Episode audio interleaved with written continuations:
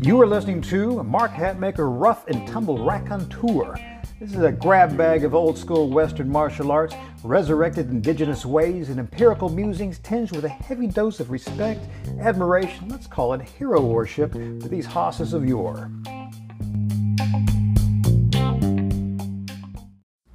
Crew, this is Mark Hatmaker coming to you from the Comancheria. Uh, in a recent uh, video po- we posted on social media, we were showing uh, something called Kwanuitu uh, Sukobi, which is a little ground uh, mobility drill. So it basically means earth squat or ground squat and it's, it's a very small motion that was part of a longer set about mobility utility from a Plains Indian tradition. You can find this in many different martial styles and things across the globe. On one hand, it's not unique to try and think of unique ways to move. Uh, what is perhaps unique is the fact that uh, not giving enough credit that uh, there's a good deal of thought going into uh, old ways. So if, even if you hadn't seen this video, today's little uh, uh, exposition, little essay will give us an insight to how much thought might have gone into something. We're going to talk about walking like a warrior. And even though we're not even dealing with that video clip, if you've not seen it, it, it doesn't matter. This is a completely different subject, but just let you know how deeply thoughtful some of this material is.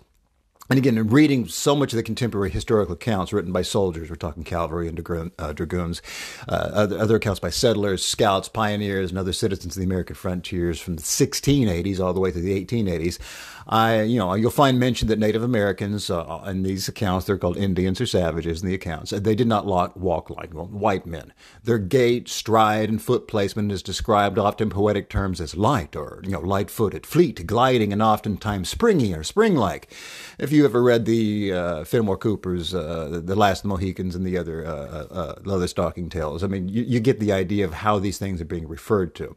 Um, now, these terms, while descriptive of the effect, do little to tell us of how or why of the gait. We can find clues in accounts given by trackers in any of the myriad Indian wars or skirmishes that riddled the continent in the first few centuries of the settling of this nation. The obvious telltale barefoot or soft impression of a moccasin is often a giveaway that you have a Native American track, but this is less so in the moccasin foot as more and more Anglo backwoodsmen also adopted this footwear.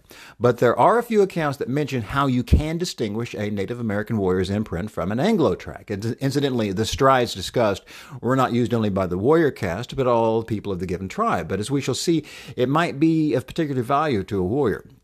The key, it seems, is the direction of the stride. Now, this is self experiment time. Stand up right now, wherever you are, if you're able to stand up, if you're driving, obviously not, but wherever you are, and go for a brief walk. A mere 10 to 12 steps will do it. While walking, look at your feet.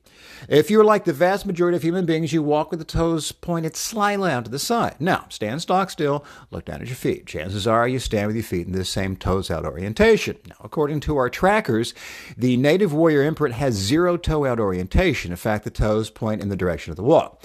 Is this uh, following the toe orientation a genetic quirk of Native American skeletal structure, an artifact of primarily living barefoot or moccasined, or is this a cognitive stride choice? Now, we're going to come back to that question. Another difference noticed by our trackers is weight distribution. When Anglos take a step, the heel lands first, followed by a rocking forward on the inside ball of the foot to push off for the next step. The native warrior track sees little heel imprint at all. Instead, their imprint favors the balls of the feet and or the whole sole of the foot landing in one concerted unit as though one were treating the foot as a natural snowshoe. Now, in the Native American tracks, the ball of the foot imprints then become deeper. For rather than rocking to the next step, the calves are actively engaged to push the next step. That's key when you think it. Most of us are rocking forward on their feet, not using very little calf engagement. In essence, the balls of the feet are the first to make contact and the last to leave the earth with each step as you follow the toe with each stride.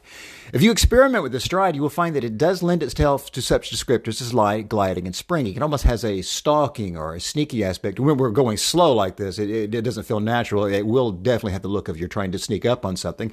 When you're going faster, it becomes invisible. But if you're still uh, concentrated and have learned the mechanics and made them part and parcel of yourself, then uh, it doesn't really feel like sneaking, of course, because you're, back you're back up to speed, but you're still obeying all the mechanics you did in that slow, uh, uh sneaky beginnings. Now, one can easily imagine such a stride being of use in stalking, but it seems this stride was a given. Yes, used in stalking, skulking, which are war scenarios, but also in everyday life by young and old men and women and children alike. Again, is this a skeletal quirk? Is this an artifact of not using hard soled footwear over the lifespan? Or is this a, uh, a choice, a design? Again, we'll come back to that. The contemporary accounts I mentioned, whether they be of the tribes of the eastern woodlands, the plains Indians, the bands of the Southwest, often discuss incidents of remarkable endurance demonstrated by Native Americans on the move. There are many, many, many stories of seemingly tireless stamina related both admiringly and sometimes begrudgingly in military accounts from soldiers forced to face them in war. We'll discuss the interesting running training tactics used by various tribes uh, another day, and but today we're going to keep it slow. We're going to stick with the walk. And here I will paraphrase two accounts to demonstrate that the aforementioned stride is one of conscious choice. Now, General Ulysses S. Grant had under his command a Seneca Indian, Ely S. Parker, a remarkable man who, despite unforgivable intolerance from many who served in the United States, I mean, I mean, he served with honor. He represented Native Americans with the plume and earned the respect of General Grant. Mr. Parker's life deserves many words, but let's allow one anecdote to suffice as it pertains to our topic at hand. Now, Mr. Parker served as an engineer under Grant during the Civil War, and often there were occasions in which there were long marches through the wilderness, as it was called. And any forested land was called the wilderness, with capital W. After many days and many miles of this slogging trek, the Anglo soldiers were rightfully fatigued. Mr. Parker went to Grant and asked if he might make a suggestion, to which General Grant replied, Take command. Parker instructed the soldiers to alter their stride from toes out to following the toe. He offered a few words on placement. The main crux he related was that to follow the toes engaged more muscles of the foot and more equally distributed the workload. That's mighty interesting. Here we have a Native American warrior who also happens to be an engineer, able to articulate exactly how and why such an alteration in stride might be of value. The moral of this particular anecdote, according to the accounts that mention it, is that the trek through the wilderness, capital W, was recommenced, and the soldiers related that they were far more refreshed and better able to bear the workload with this method of locomotion. Now, so far, it seems there is more than enough evidence to at least experiment with this stride, but let's add one more piece to the conscious choice evidence column walking uphill. When moving uphill, Anglo tracks do not alter the toe orientation, whereas the Native American tracks abandon their follow the toe stride. What we find instead is a toes in orientation, almost a pigeon toes lock. When walking, hiking, loping uphill, native warriors and tribe members in general adopt a slight pigeon toed gait. Now, I find this mentioned in many accounts with seldom a mention as to why. But then, in an obscure passage, we find a nameless warrior instructing Anglo who has adopted moccasins to toe in while following up a slope. Why, are Anglo asked, and he's responded with, so that you don't slip, you can grip with the feet. And barefoot self-experimentation, I found that there does indeed to be see, uh, seem to be better traction with the toes in method with scrambling uphill. Now, with wearing hard-soled boots, it's harder to feel this sort of thing going, but barefoot or you switch off to soft moccasins, you can definitely feel this effect of, yeah, you feel like you can grip more. Over the course of a few months of consciously working these techniques, I stand convinced that the follow the toes on flat ground and toes in when going uphill are mighty, mighty useful adaptations. Initially, they call for more work from the calves that have been uh, used to a lifetime of heel landing and rocking to the toes. In other words, a little bit of uh, dormancy or disuse.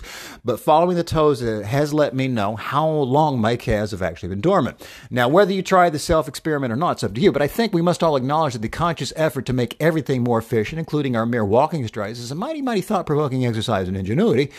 And you have to ask yourself, what other bit of obliviousness uh, might we all be blind to?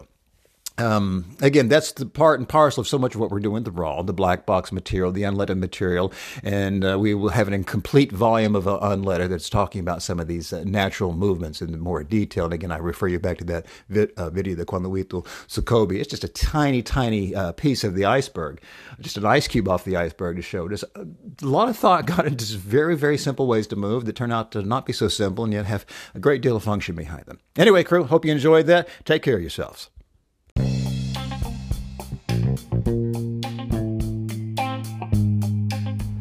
Well, if you dig what we just discussed today, uh, I'd like to invite you to like and subscribe to the podcast. Hell, support it if you want. I'm not your dad. Do what you want. And if you're a glutton for punishment, uh, just visit our website, extremeselfprotection.com. You'll find links to the blog, all of our products, and hundreds and hundreds and hundreds of more pages of like musings.